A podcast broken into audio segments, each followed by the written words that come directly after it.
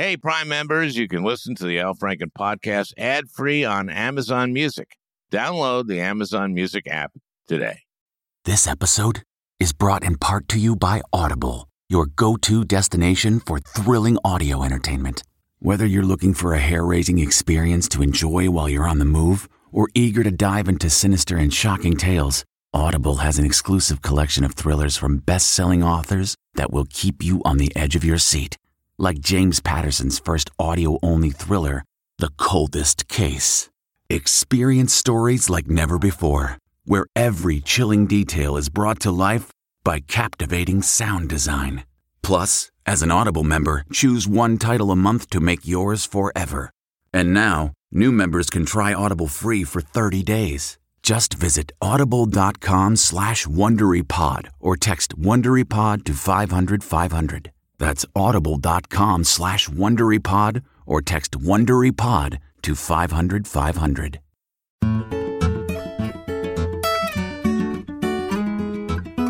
Hey, everybody, great one today, finally. My guest is Dr. Abdul El Sayed. Dr. El Sayed is a doctor, which is why I call him Dr. El Sayed. And he's not one of those doctors that overprescribed opioids. I would not have one of them on. No, Dr. El Sayed is an epidemiologist. Why have an epidemiologist, Al? Well, because we're in a pandemic. That's why. And we as a country are not handling it well. And when I say we, I of course mean Donald Trump and his enablers. And by that I mean Vice President Pence, Republicans in the Senate, and Republican governors. My God, these Republican governors, not all of them, Hogan of Maryland, Baker of Massachusetts, DeWine of Ohio, doing, doing a fine job because there really shouldn't be anything partisan about a pandemic. You follow the science. You listen to epidemiologists because it's an epidemic. But wow. Uh, Governor Kemp of Georgia, Ron DeSantis in, in Florida, Abbott in Texas, Ducey in Arizona. Hey, let's open the state, but not implement any of the CDC guidelines. That's a good idea, isn't it?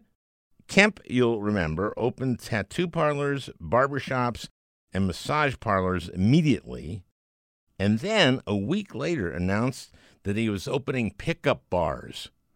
And wouldn't you know it, just as epidemiologists had warned, if you open up too fast, if you don't follow the guidelines, if you don't even encourage your citizens to wear masks and socially distance, you know what's going to happen? Well, what's happened?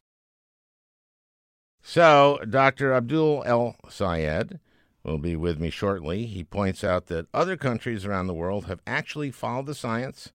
They shut down like we did, but they ramped up their testing. They did tracking and tracing.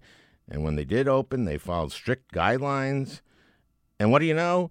They gained control of the virus and have been able to open up their economies, their schools, and incidentally, have had far, far fewer deaths per capita than the United States.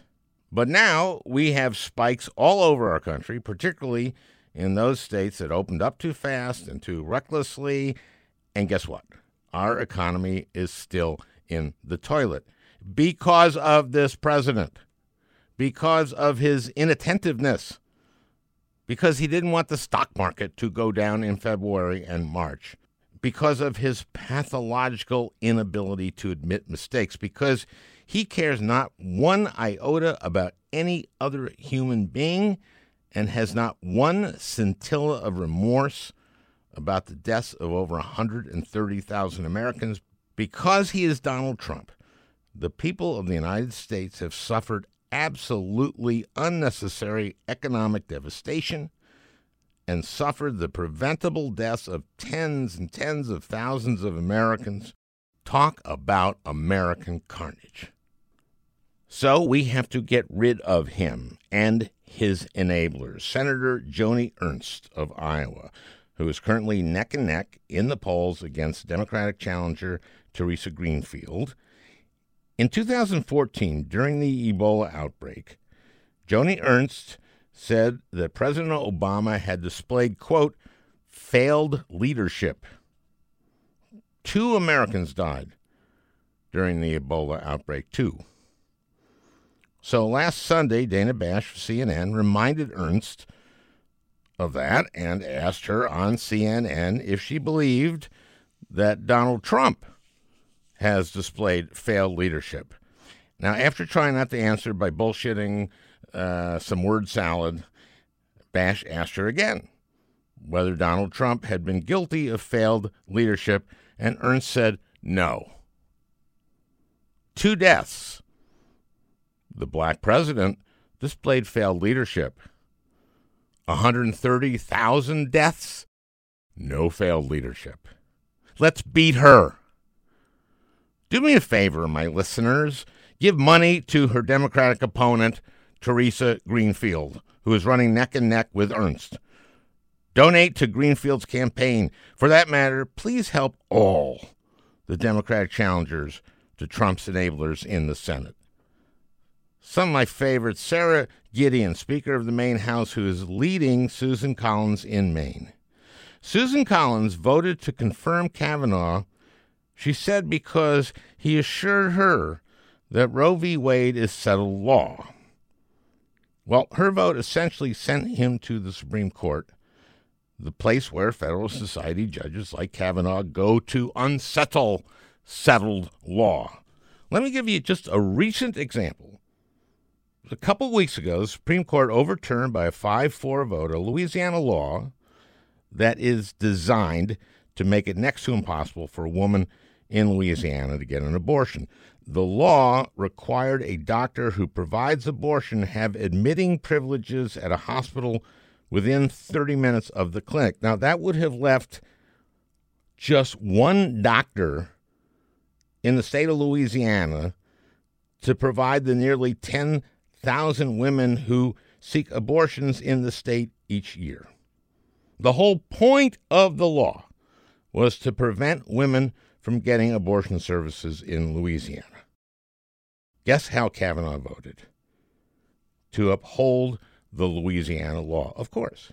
But get this the Louisiana law was almost identical to a Texas law that the Supreme Court struck down in 2016. And guess what? Chief Justice Roberts, who had voted against overturning the Texas law, voted with the majority here to overturn the Louisiana law. Why? Stare decisis. He cited precedent. In other words, this question had been settled. It was settled law. But that didn't matter to Brett Kavanaugh. He believes his job is to unsettle settled law, give money to Sara Gideon to defeat Susan Collins, who voted to acquit Donald Trump, not because he hadn't broken the law, but because he learned his lesson. I'm going to be hawking for our Democratic challengers who have a chance to flip seats held by Trump's enablers. Let's beat Thom Tillis in North Carolina, Cory Gardner in Colorado, Steve Daines in Montana, Martha McSally in Arizona, David Perdue in Georgia, Kelly Loeffler in Georgia, Lisa Murkowski in Alaska, Cindy Hyde Smith in Mississippi, the one who joked in the last campaign about lynching. She's in a race. Mike Espy is on her heels. Let's get rid of Lindsey Graham. Back to Ernst. In this interview with Dana Bash, she kind of tried to back away from Trump on Black Lives Matter because, you know, most Americans disagree with Trump on this, and presumably most Iowans. And this is her way, after four years of slavishly voting with Trump, she's breaking with him on slavery. That's going to make her whole? after voting to get rid of Obamacare, after voting for that enormous tax cut for those at the top, after voting against witnesses at the impeachment trial, after voting for his acquittal, after not a peep on anything, give me a friggin' break. You think maybe you're suddenly okay if you say that maybe, maybe, just, you know, maybe Trump is going just a little too racist. Now, I don't completely understand what Trump is doing what he's been doing since Mount Rushmore. I, I thought he had the racists. I know it's a distraction from the coronavirus and the economy, but is this a winning position? This week, Trump Press Secretary Kayleigh McEnany, after being pressed several times by reporters, said Trump was neutral on the Confederate flag. Neutral on the Confederate flag. The Confederate flag is about one thing it represents the Confederacy. And the Confederacy was about one thing. On March 21st, 1861, Alexander Stephens, the vice president of the Confederacy, gave what is known as the Cornerstone Speech. In the speech, Stephens laid out the Confederacy's rationale for seceding from the Union. He says that our nation's founders had believed, and I quote Stephens, quote, that the enslavement of the African was in violation of the laws of nature, that was wrong in principle, socially, morally, and politically. He continued, Those ideas, however, are fundamentally wrong. They rested upon the assumption of the equality of races. That was an error. Our new government is founded upon exactly the opposite idea. Its foundations are laid, its cornerstone rests upon the great truth that the Negro is not equal to the white man, that slavery subordination to the superior race is his natural and normal condition. This, our new government, is the first in the history of the world based upon this great physical, philosophical, and moral truth. That's what the Confederate flag stands for. The Confederate flag says that the great moral truth is that people of color are not equal to white people,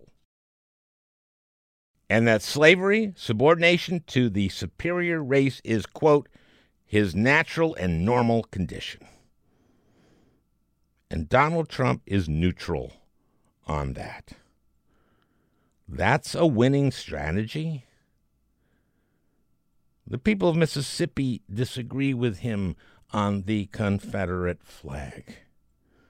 Look, every racist who voted in 2016 voted for Donald Trump. But not everyone who voted for Trump was racist. Fat, dumb, and racist is no way to go through life, Mr. President okay, maybe what he's doing makes some sense. I'm, I'm getting the feeling that he's losing support among older racists, especially those in nursing homes. There's, there's no one more racist than me, but I cannot pull the lever for Donald Trump again. Now, don't get me wrong, I firmly believe that in the history of our country, Donald Trump is the most racist president who did not personally own slaves. But I believe that Trump is personally responsible for killing tens of thousands of Americans, a good number of them just as racist or almost as racist as me. So let's talk coronavirus with epidemiologist Abdul El Sayed. The best way to learn a language? Immersion living where the language is spoken and using it every day. But if that's not in the cards this year, you can still learn a language the second best way, and that's with Babbel. Babbel's quick 10-minute lessons are handcrafted by over 200 language experts to help you start speaking a new language in as little as 3 weeks. Babbel's convenient courses have helped me learn real-life conversation in German. For example, Let's say you wanted to order soup with your dinner. Die Suppe würde mir auch gefallen. That means the soup. that means that means I would also like the soup. And that way I get soup with dinner. Here's a special limited time deal for our listeners. Right now, get up to 60% off your Babbel subscription, but only for our listeners at babbel.com slash franken. Get up to 60% off at babbel.com slash franken, spelled B-A-B-B-E-L dot com slash franken. Rules and restrictions may apply. we really need new phones. T Mobile will cover the cost of four amazing new iPhone 15s, and each line is only $25 a month. New iPhone 15s? Only at T Mobile get four iPhone 15s on us and four lines for 25 bucks per line per month with eligible trade in when you switch. Minimum of four lines for $25 per line per month with auto pay discount using debit or bank account. $5 more per line without auto pay, plus taxes and fees. Phone fee at 24 monthly bill credits for all well qualified customers. Contact us before canceling account to continue bill credits or credit stop and balance on required finance agreement due. $35 per line connection charge apply. Ctmobile.com. Abdul El Sayed, an epidemiologist who uh, was public health director for the city of Detroit. He's host of his own podcast, America Dissected. He conducts vivisection every week on America. It's very painful, but we learn a lot. Uh, but this won't be painful today. Dr. El Sayed is also the author of Healing Politics, a book about an epidemic that he identified before this current pandemic, but one which has only uh, been exacerbated by COVID and that is the American epidemic of, of insecurity. And we'll discuss why Americans have grown to feel more and more insecure over the last uh, few decades. Uh, doctor, welcome and thank you for joining us. Yeah, thank you so much for having me. I'm really excited to be on the show and uh, to talk about uh, this very odd, instructive moment. Yeah, this pandemic has laid bare a lot of our our problems, uh, problems that uh, you identified in, in this book, uh, but also that I think that Americans see even more clearly um, in terms of uh, the disparities of who is bearing the burden of this, uh, and on and on and on. We'll talk about that. I, since you're an epidemiologist, I'd like to get your take on what's happening right now. What is your take on what is happening now in this moment, in this uh, COVID pandemic. We see the spikes in uh, in a lot of states, uh, severe spikes. What's your what's your take right now?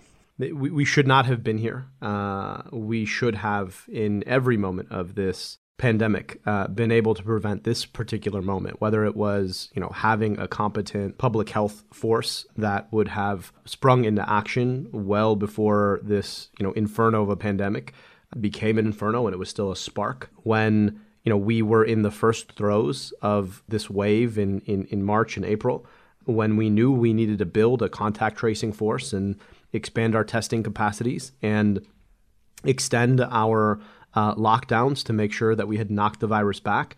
This was not an inevitable moment, and none of it was. Um, but but here we are, and because of the way that we mistake the conversation about COVID 19 for the actual epidemic curve, it feels like it's a second wave. But the truth of the matter is, we never really got through the first wave. We sort of plateaued and uh, we were slowly declining. And then all of a sudden, uh, right around mid June, we started to see increases again. The hard part about tracing an epidemic is that you are both looking through a time machine. So, what we're seeing uh, in everyday's case numbers is actually a reflection of what happened five to seven to 10 days ago because of the time it takes for uh, the virus to develop um, in your body and cause symptoms and the time it takes for tests to come back. And then also is a exponential dynamic rather than a linear dynamic. And I think our minds are so used to thinking in straight lines that you know if you had a little bit today, you're going to have a little bit more tomorrow and a little bit more the next day. But we're talking about uh, exponential dynamics. So a little bit today can mean substantially more tomorrow and even more than that the next day. And so it sort of boggles our ability to really make smart public policy because the dynamics are off and we're looking through a time machine to 7 to 10 days ago. And so you've got explosive dynamics, seven days uh, behind. And so it, it's really hard to meet the moment where you are, and you're almost always working too late.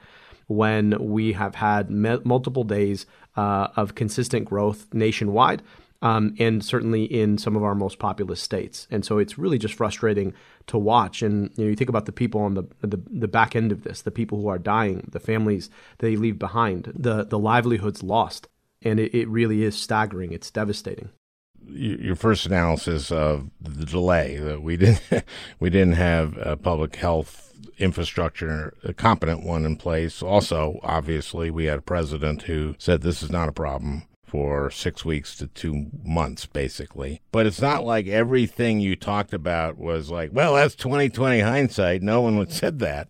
Mm. Every, you know, any epidemiologist like you knew that. I mean, and Fauci knew it. And uh, Fauci, by the way, because you are a public health official, I want to talk to you about that because I find his position fascinating. Mm. And what he chooses to say, what he chooses not to say. For example, they opened up, you know, people went to bars, young people. I met Fauci uh, at a press conference like a week ago was, I was young too. I understand that you want to go to a bar, but uh, don't do that. Anyway, so no one's at fault. We're not we're not faulting anyone. Okay, uh, it's not a blame game, but you can spread it if you're asymptomatic. Now, what that means is, and anyway, uh, I got to know who Anthony Fauci was a little bit earlier than I think most folks because you know I'm a public health nerd and. Uh, he is a gem of a communicator, and his capacity to walk a tightrope, um, as you were talking about, between staying always consistent to the science, but also, you know, making sure he doesn't get into a politically precarious position is just it's, it's immense. It's it's so impressive, and it's fascinating to watch. It's just fascinating. I love watching that. So, we're seeing the spike in cases. We're also seeing these ICUs filling up in places like Houston and, and Arizona and all over.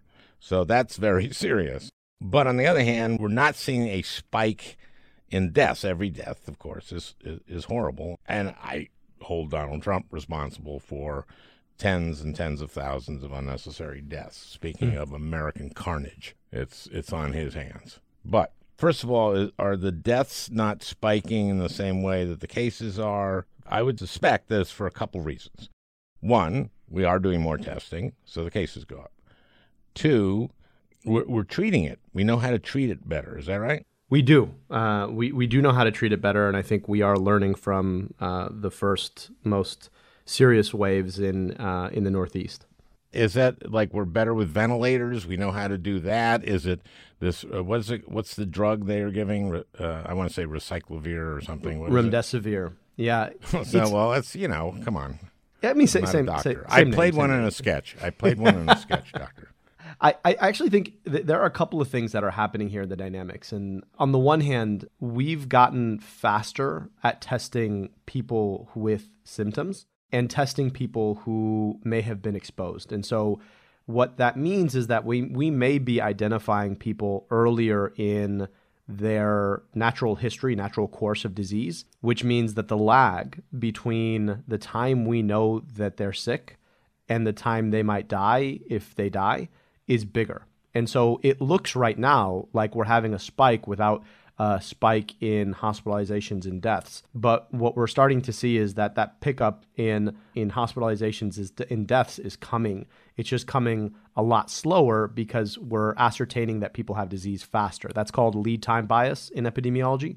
And it makes you think that the disease is, is not as bad as it, as it really is because you're better at ascertaining it early. But the second thing that's happening is you're right, our treatment is actually getting better. And that's a good thing. We're just learning a lot more about the disease. I mean, this is a disease we can't forget that's only about seven months old in humanity right? And, and, so we're, we're starting from scratch on a lot of this. And so uh, we're learning more about A, the, the pathophysiology. Like we had thought that this was a, a lung disease. It turns out that it's not actually infecting the lungs, it's in, infecting the blood vessels near the lungs and frankly everywhere else in the, in the body.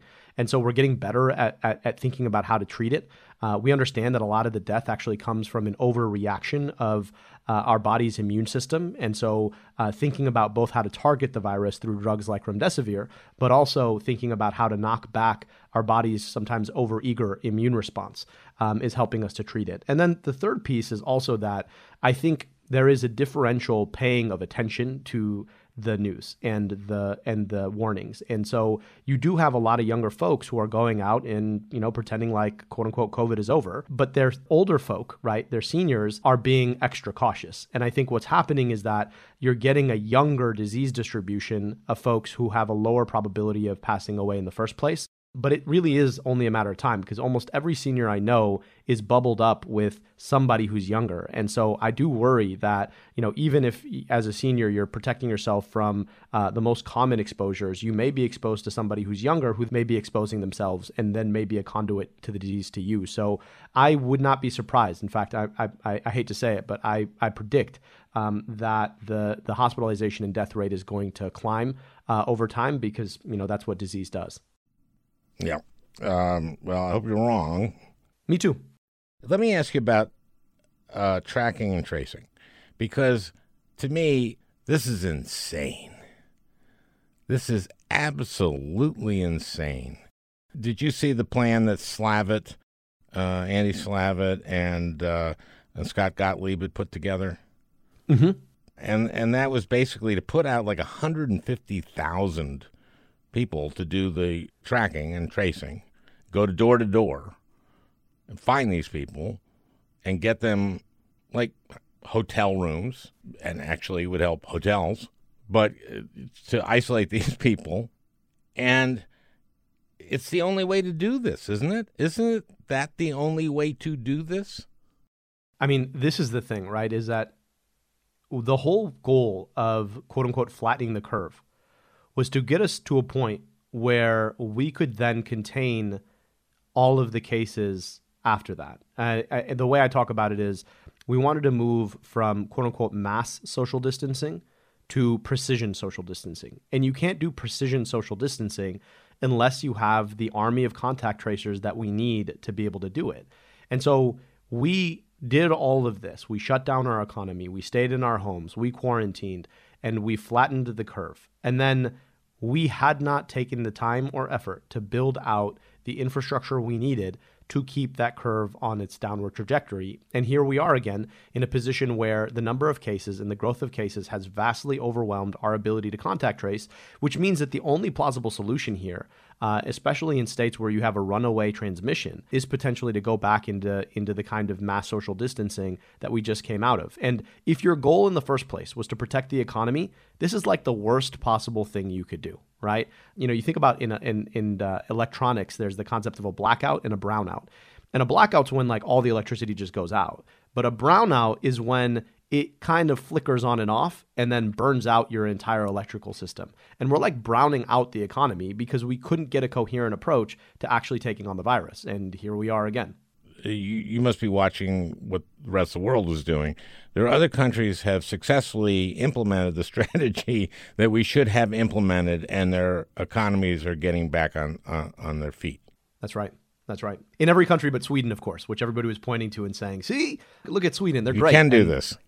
and and what happened with Sweden is that in, in effect, actually, if you you know they're a small country, about 10 million people, their death rate is one of the highest in the world because they were one of the only countries in the world that just sort of experimented with this idea of quote unquote herd immunity, which is just the worst reinterpretation of a really helpful concept uh, to do a very destructive thing. We don't even know if if this will have herd immunity. That's right. Do we? We don't. Explain that. Explain that because there's so many people go like, well, as soon as we get here herd immunity, and I'm going like, uh, really? I mean, I don't, I don't know if that's a. There's no guarantee. That's right. That happens. Could you explain that? You're an epidemiologist. I, I, I didn't even play one in a sketch. I just played a doctor. We'll go ahead and give you the epidemiology credentials uh, for having played a doctor. Um, so let's imagine the world was just you and me we're stuck on an island from which we're going to be saved in, in at least two weeks, but it's just you and me. And both of us are, are susceptible. But I then get the disease. I go uh, away from you, so I don't offer, I don't pass it on to you. Um, and then I become immune. And you're now still susceptible, but I'm the only person who potentially could have given it to you. And if that's the case, then you're de facto immune, just like me, because there's no other way for you to get it. Herd immunity is that. That's assuming that you now can't give it to me. That's right, because because I'm immune, right? In that scenario. But here's the problem, right? To to to, to answer your question. The reason I would be immune is because my body generated antibodies to this disease. But we assume that those antibodies last for a very long time. But if uh-huh. those antibodies uh-huh. don't last as long as we think they do, if they only last, you know, three months, um, which is possible, then you then become susceptible again because those antibodies just didn't last. So even if you got the disease, which is what we're presuming would create the herd immunity because enough people get the disease that you're now protected because they're uh, thought to be immune, if they don't keep those antibodies on board and uh, they become susceptible again, then that herd immunity fails. And so, you know, right now we just don't know enough about the biology of the body's response to this disease to know for sure that if you've been exposed to the disease and you had it, that in fact your immunity is going to last for a very long time, and that from a public health perspective, we would have that herd immunity because of it. And so this is a very big open question that complicates everything from uh, how we think about dealing with people who've had the disease uh, and what their restrictions might be to you know what our approach to a vaccine uh, and rolling out a vaccine in a population could be so it really is a big question and you're right to ask it right and and everybody assumed this and you know what happens when you assume you make an ass out of uma thurman okay we're going to take a quick break we'll be right back with abdul el sayed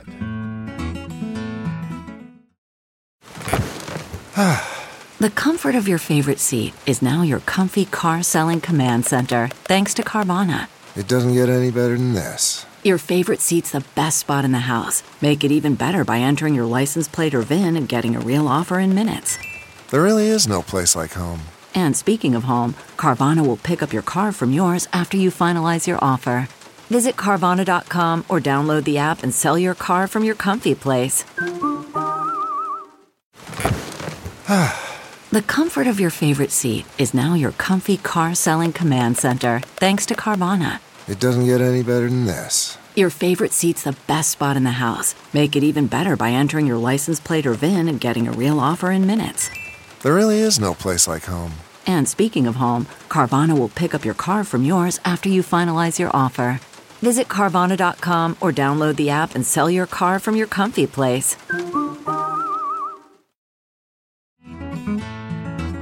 We're back with uh, Dr. Abdul El Sayed, epidemiologist and uh, author of the book Healing Politics.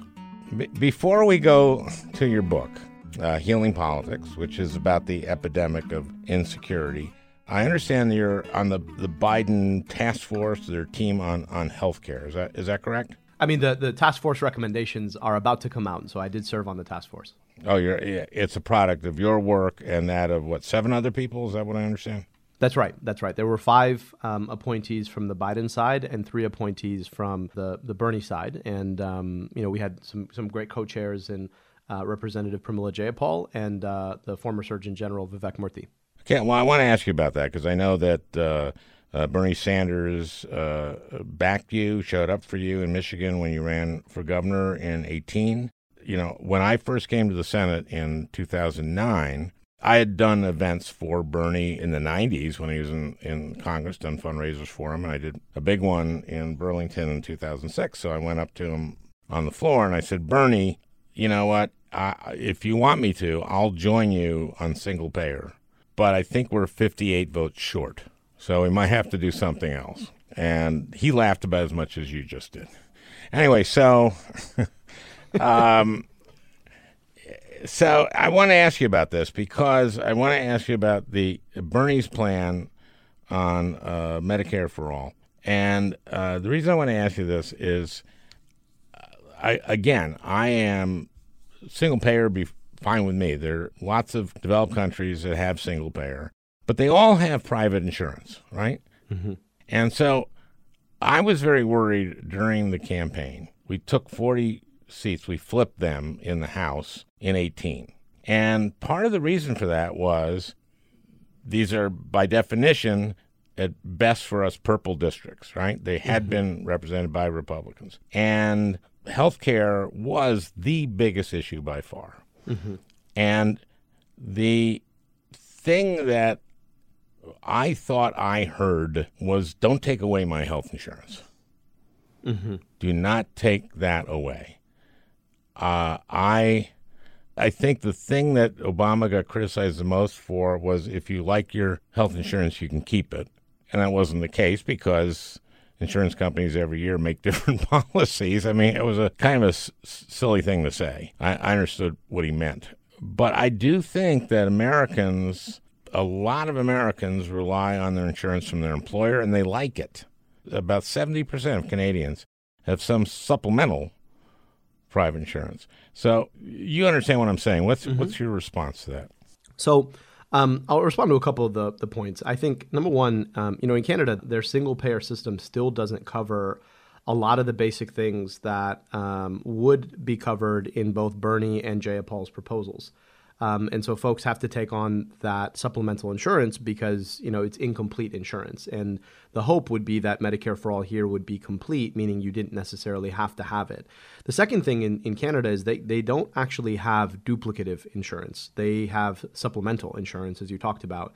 And um, even under Bernie's proposal, you you can have supplemental insurance it's just that the proposal is so broad that it doesn't actually include much to supplement. Bernie's plan doesn't abolish all private insurance. It would include some form of private insurance. It's just the duplicative stuff that's the problem. And here's the other point, right? Um, if you if you pull Medicare for all, and uh, you know you ask folks how they feel about Medicare for all, supports in the 70s, and that's a big deal. But then, you know, a lot of folks would push back and say, well, if you tell people that they're going to lose their private insurance, support dips. But here's the part they don't tell you if you tell them that they can keep their doctor, which, by the way, under Medicare for All, you fundamentally can, simply because there is no network, in network or out of network, you literally can go see what doctor you want. Mm-hmm, and mm-hmm. almost all doctors would take it because it would be covering 99.99% of everything that you'd need covered. The support actually goes up beyond what it was in the first place. And the mistake that we've often made when we've proposed health reform is that we've tried to bake in the insurance industry into the system. And the insurance industry, as you and I both know, is entirely about the profits uh, that they can make off of uh, in effect gatekeeping around healthcare, and um, that's where the problems lie. And so when President Obama said, you know, if you like your doctor, you can keep your doctor, the problem was is that he was assuming that the health insurance industry uh, would play on that train, and of course they don't, because for them they make their money by negotiating sweetheart deals with a certain group of doctors and keeping their costs down so they can keep it as profits. You know, my issue with private health insurance is that I see it as fundamentally a middleman that we've allowed to persist and exist in our healthcare system for no added value except for that a lot of people profit off of it. You know, if we're going to design a healthcare system, as, as, you well know, we ought to do it in a way that's the most efficient and most effective. And the best way to do that is cut out the middleman. We can talk around this a, a lot. I, I, just would say that we can regulate insurance companies like they do in France, like they do in Germany, like they do in all these developed countries that have insurance and there are different ways to do it. And I just did not want to lose those 40 seats in the House. As I said to Bernie, I'm I'm with you, but I think we're at that point 58 votes short. Okay, so we've covered that. You say this is being released today, right? The uh, result of the task force. What'd you come up with? What'd you come up with? Well, uh, you know, I'll tell you, it's it's not Medicare for all. As much as I wish it well, was. Well, there were three but... of you and five of them. yeah.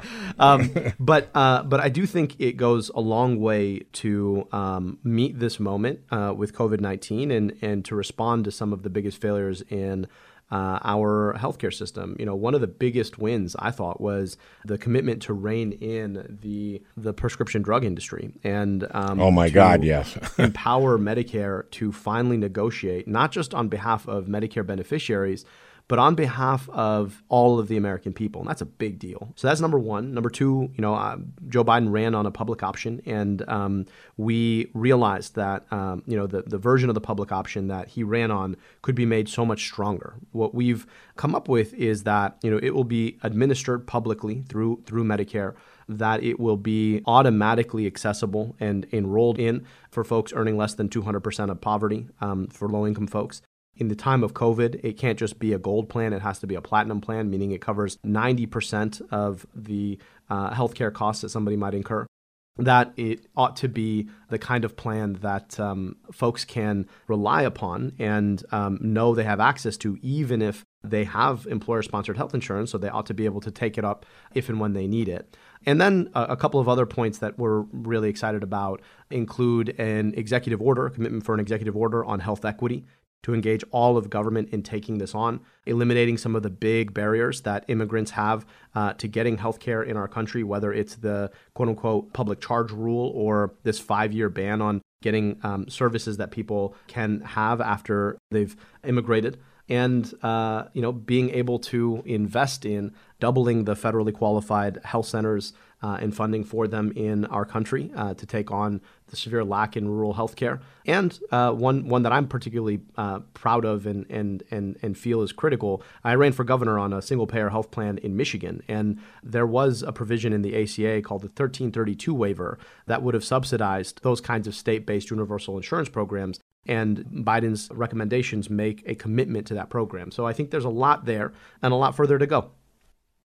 Yeah, there's so much to talk about. This is it's such a complex issue, and that's part of the uh, um, Medicare for all. One of the advantages of it is that it simplifies everything. Mm-hmm. Uh, but when you talk about pharma, my goodness, I, you know, because I remember Bernie would go like, "The health care industry makes, uh, you know, a hundred billion dollars a year in profits." Most of that was pharma. Mm-hmm. Mm-hmm, mm-hmm, and we mm-hmm. and and the rest of the world pays like 30 to 40 cents on the same drugs we pay. Mm-hmm. Now, I have a solution to this. Have you heard my solution to this? What was that? Uh, there's only two countries in the world that allow these pharmaceutical companies to advertise on television and to deduct, mm-hmm. take a, a, tax deduction for it.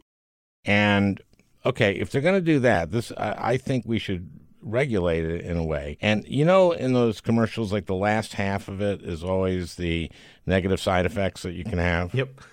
Speaking at like a million miles a minute. Yeah, they go fast and they have beautiful music that's very comforting. And then they have the actors in the commercial. You know, they're riding, it's a couple riding bike around a lake. They're listening to light jazz in a gazebo. Uh, this a grandfather having a three legged race with his granddaughter. Uh, it's a couple antiquing. Instead of that stuff, instead of the actors doing that, why don't we require them to act out the side effects? so it would be like taking Ubetrix may cause non Hodgkin's lymphoma, Hodgkin's lymphoma, and other kinds of lymphoma. Um, let's see. You know, I, am just uh, I'm just imagining how this might go. I think you end with uh, just imagine, you know, when they have the the woman with her daughter doing tai chi in the park, if she has like uh, projectile diarrhea, the girl. People are not going to buy the Ubetrix. They're just not going to buy it, you see. And so this is, to me, a brilliant way of getting the cost down on, on pharmaceuticals because they just charge an arm and a leg for those that they advertise on TV, right? That's right. I, will tell you, um, one of the one of the recommendations from the task force was uh, to stop subsidizing uh, those commercials as business costs. Good for you. Good for you. Good for the task force. But is it too late to get this in? You know, I'm going to call them and let them know that we need to like rush this last one in. I just I think it would go so much further in terms of um, uh, really forcing people to have that conversation with their doctor. Stop taking Ubetrix if your tongue swells to three times its normal size. There's all kinds of stuff to talk about uh, when we're talking about healthcare reform, and we've, we've done enough. We've done enough. But, you know, uh, certainly hospitals, and you write about it in your, your damn book. That's a good transition to your damn book, okay? Uh, the basic thesis of the book is that you're an epidemiologist and there's an epidemic of insecurity. Americans are feeling more and more insecure in so many different ways and have been for quite a while. Part of it is healthcare, but you really, you know, go down a long list of reasons that Americans, even even you write about people who are making a lot of money or feel insecure. Give me a wrap on that. You know, I um uh, ran for office statewide. Um, you have the experience of doing this too, and you you know start with this conventional wisdom that people in different parts of uh, a state um, who work different jobs and experience the world differently as a function of who they are, that their complaints are going to be different. I started to to campaign and you know, I thought that I was trading my epidemiologist hat for a, a candidate hat. But you know, as I'd come home from different parts of the state, uh, whether it was a place like Flint or Detroit or a place like the Upper Peninsula of Michigan, I couldn't help but recognize the patterns in what people were asking about. Why it is that their kid's school looks exactly like it did 30 years ago when they went there. Why it is that, you know, in a state that's defined by its fresh water, people still can't afford basic water and water poison 9,000 kids in a place like Flint. Why they have to worry about getting sick if, in fact, they have insurance because they worry about the debt that might follow them um, why they can't find high quality jobs in their communities anymore. Uh, and those jobs, if they exist, have been turned into gigs with lower pay and fewer benefits. And so these challenges, it didn't matter if you're talking to poor or working or retired black folk in places like Detroit or poor or working or retired white folk in places like Kalkaska, they were the same questions. And so as I thought about this moment in our politics, the election of Donald Trump, the failure of state and local government, in, in Michigan across the board, whether it was Flint or the shutdown of the health department that I had just rebuilt in Detroit, I, I realized that there was something broader here. And that's the fact that all of the systems that we've relied upon to deliver the basic means of a dignified life uh, in our uh, communities that these systems, healthcare or housing or education or infrastructure or voting itself or the entire economy, that they've all sort of been captured by um, the, the, the, the, profit motive uh, of a small few number of operators to the exclusion of the rest of us. That epidemic, right, uh, that I talk about in the book is the subjective experience of that, the anxiety and the fear that it brings up, and the way that that sets us up to be demagogued and divided by people who tell us that the reason that these systems are failing us is because other people have taken, rather than uh, the fact that these systems have been dominated by the very folks who benefit most from those systems. And so um, I, I, wanted to, to break that down and introduce this idea uh, and also introduce a way of talking about it as an epidemic. Well, what's, what's interesting about, about this to me, reading your book, is that th- this is wide ranging. I mean, you go through so many aspects of the way life works now that makes people feel insecure, whether it is the cost of college, whether it's health care, there is the disease of despair. You go on and on. There's mental illness. There's, I mean, and that has been exacerbated by obviously uh, everybody uh, having to shelter in place. So there's just a litany of these. And my feeling is is that I think that people reading this will uh, absolutely agree with every point you make. And that these are things that the next president, that Joe Biden, I hope he wins, mm-hmm. he has to win, that he has to address. And last week, it was last week, I think, that Sean Hannity asked President Trump what his goals were for the next term, and he had nothing. Mm. And you know, Biden, he's been along with us, been uh, spending a lot of time at home, and he hasn't been out there. He hasn't been doing rallies like somebody hmm. irresponsibly. And and Trump has been digging himself a hole, and when your opponent's digging himself a hole, you let him dig. But Biden is going to have to answer the question that Hannity asked and the good news is is that the answers to those questions I believe all Americans support us on. Not all, but a, a large majority. Or talk, you talk about broadband. Obviously, we need universal broadband. There are a lot of kids who don't have access to broadband. And that is part of the dysfunction that has been revealed by this pandemic, the racial disparities in who's bearing, who's dying during this. Mm-hmm. Mm-hmm.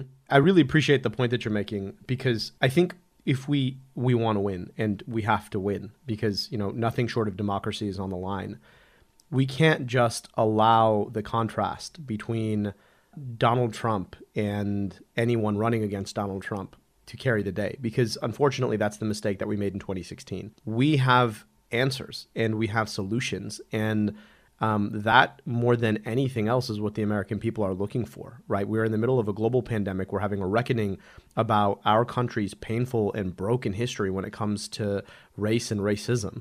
And we need to be able to full throatedly embrace the fact that we do have solutions and we can see them enacted if we win. And, you know, the, the point that you made about racial disparities in health, COVID 19 has shown a light on the way that this epidemic of insecurity uh, shapes access to health and health care. Uh, in some pretty profound ways. But it's not just COVID, right? A lot of folks are like, oh, well, the disparities are really big when it comes to COVID 19.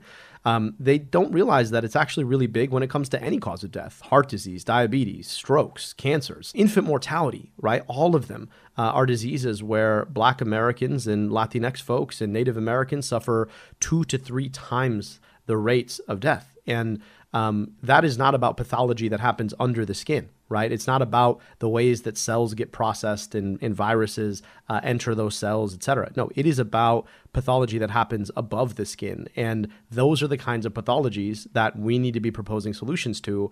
And I believe will win us votes, not just not just, you know, relying on on the other guy losing his votes. I think people are seeing it. Uh, I, I do think the pandemic has laid this stuff bare for people to see. Uh, obviously, the, the, the murder of George Floyd in my hometown has, I think, opened people's eyes. What Trump is doing now, what he did at Mount Rushmore, what he did on the Fourth of July, I, I don't understand his strategy there. Uh, I thought he had all the racists. Evidently not. Uh, I, mean, I have this theory that maybe older racists, he's losing their support. I mean, I'll tell you this, right? You know, at some point, uh, you can hold on to your ideology for so long, but you know, when you have a president who is actively denying a disease that's killed 130,000 Americans, it becomes really hard to support him, no matter what. And you know, he's trying to foment a culture war against the realities of the fact that people's friends and neighbors and loved ones have been dying for months, and his government is doing nothing about it he's losing, folks. That's a good thing uh, because I think it speaks to something good in us all. I, I, do think that in this moment we do focus a lot on on this notion of people being irredeemable, and actually, I actually think that we have to step in and say, look, even if you supported Donald Trump in 2016, it doesn't make you a racist. It doesn't make you irredeemable. And even if you do have some racist ideas, right, we can come together to address them and move beyond them. And you don't have to be a racist forever just because you've done or said a racist thing. And I, I think that that focus on the future and empowering people beyond the worst in themselves by embracing the best in them has to be part of what we do. And I think focusing in on those solutions to problems that we're all facing can be a way to try and get to some of that deeper healing. You know, we've got to start treating racism not as a function of who someone is, but rather as a disease that they're suffering from. And we need to excise that disease to rehabilitate and empower them. Um, and I think that that's something that we've sort of been missing in our political culture for some time. I really do believe that post and it wasn't just the murder of George Floyd, although it was so obscene that I think it sparked what we saw. But I think it was a rash of these uh, of late. And I think that people actually, I mean, you see it in the polling. A large majority now of Americans are saying, yep, we have systemic racism. I think there's been a change. And I agree with you. There are people who have implicit bias that they're not aware of, and I think that they're beginning to deal with it. And I think that's a really good thing. And I, I don't know what the president is thinking here, but God bless him for just, I, I think he's shooting himself in the foot. But like, like defending the Confederate flag, he disagrees with the people of Mississippi on that. Yeah. That's not a winner. That's no. not a winner right now. And it shouldn't be. If your campaign is about protecting the legacy of dead people who were traitors to your country. And that's the campaign that you're going to run for president of the United States in 2020. Goodbye. They're going to do everything they can to suppress votes. The way things are going and the way Trump is treating this, this is going to be around in November. Mm-hmm. And people are not going to want to go to the polls, and they're going to prevent people from voting by mail. And two, what you said, that democracy is at stake. And three, if it's close, he won't leave. So we eh, Biden has to win by a lot. You know, you talk about infrastructure. You just talk about that. Americans want us you know, to have infrastructure. They want us to have railroads and airports and roads and bridges that just even resemble the other developed countries. It, they want a competent government again. They don't want a government that's filled with just, you know, with cronies and crooks. Yeah. I um we, we have a lot of healing to do as a country, and one of one of the things that I, I grew up in a household that was really quite odd, um, even even by American standards. So far as my father, yes, you uh, cover that in the book, and and it's very odd. Go ahead. it, it is. Um, it uh, my, my, father was is a, a, an immigrant from Egypt, uh, as is my mother. But I was raised by my stepmother, who is a daughter of the American Revolution, and um, I spent a lot of my summers in Egypt, where uh, I got to see my country from from afar. I got to think about what it means to be an American outside of America, um, and that's not something that a lot of folks who grow up here uh, get to do. And so, you know, I think about what it means to see somebody for how they see themselves and where they see themselves, and be able to empathize with the highest and best in in them. And I think we have an opportunity coming out of this election not to ignore the past, not to pretend like it didn't exist, not to uh, sweep a lot of the worst in what the Trump era has created under the rug, but to see the best in people and help them overcome the worst of that last moment to be their best. And I, I do hope that that empathy and that belief in our future can guide us because I worry a lot about uh, what might happen if this, you know, resentment, uh, us versus them politics continues to divide us. Um, and you know, make no mistake, it's not like even if we beat Donald Trump, that Trumpism is gone, or that even Donald Trump is gone. It's just that um, you know they no longer have the platform that they've had. And, and the question we have to ask ourselves is, how do we pull out what's best in people to defeat Trumpism, not just defeat Donald Trump? Uh, hope that happens. Me too. I know what I want to talk to you about. Flint. What's going on in Flint? I mean, you're the you're the director of public health of Detroit. Detroit's not Flint, but you're director of public health in Michigan. Michigan, by the way, is surrounded by fresh water, as you point out. It's got uh, you got your uh, Lake Michigan, you got your Lake uh, Superior, you got your Lake Huron, and your Lake Erie. Mm-hmm. Which what percentage of the Earth's fresh water surrounds Michigan? It's like twenty one percent. okay, so you're a state that is surrounded by 21% of the fresh water on Earth. What's going on with the water in Flint now? We still have not completed um, the full Jesus. replacement of the piping in Flint. Jesus. And what that means is that people still don't trust their water. Now, the state will say that testing has shown that lead levels in the water are within normal limits, which then forces a bigger question about like why are there what's normal water?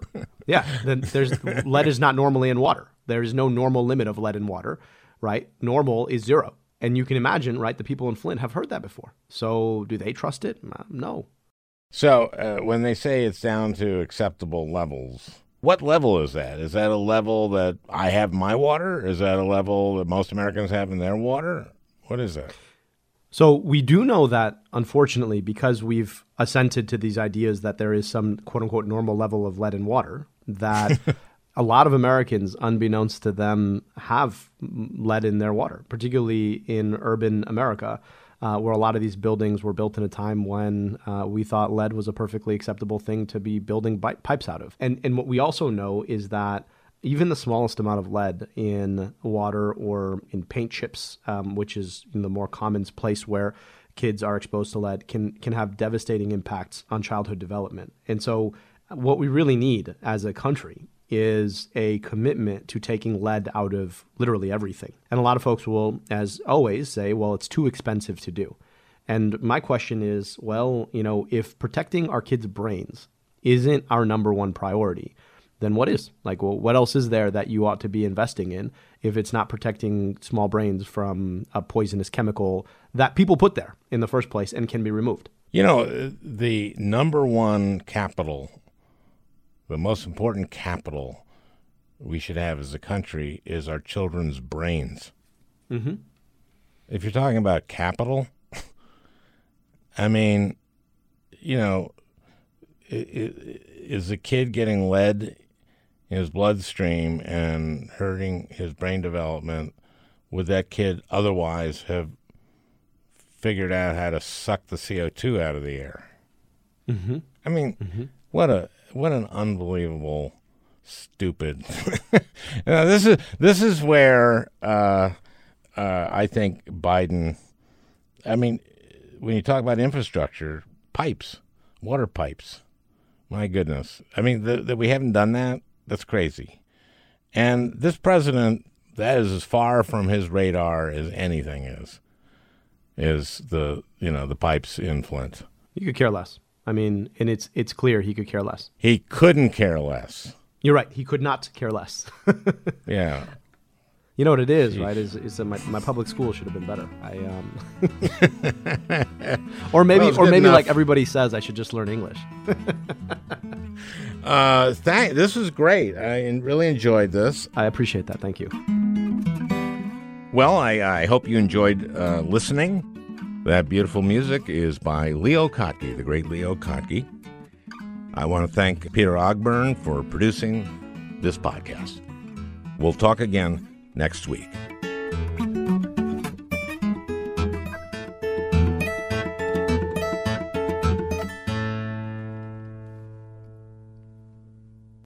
Hey, Prime members, you can listen to the Al Franken podcast ad free on Amazon Music.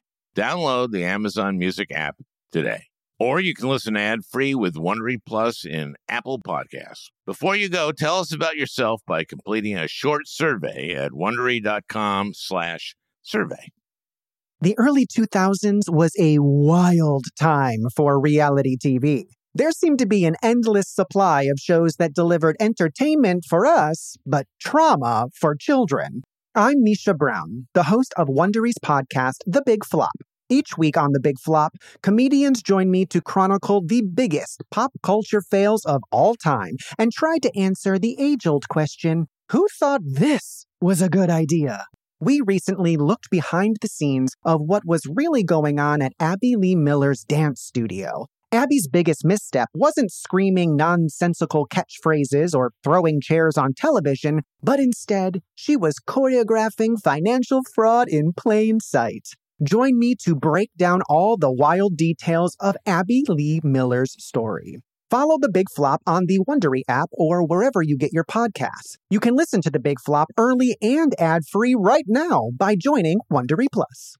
Once upon a beat. Remember those stories and fables that would capture your imagination and you couldn't wait to see how they would unfold? And now, when you read them as an adult, you think some of these old tales could use a fresh spin.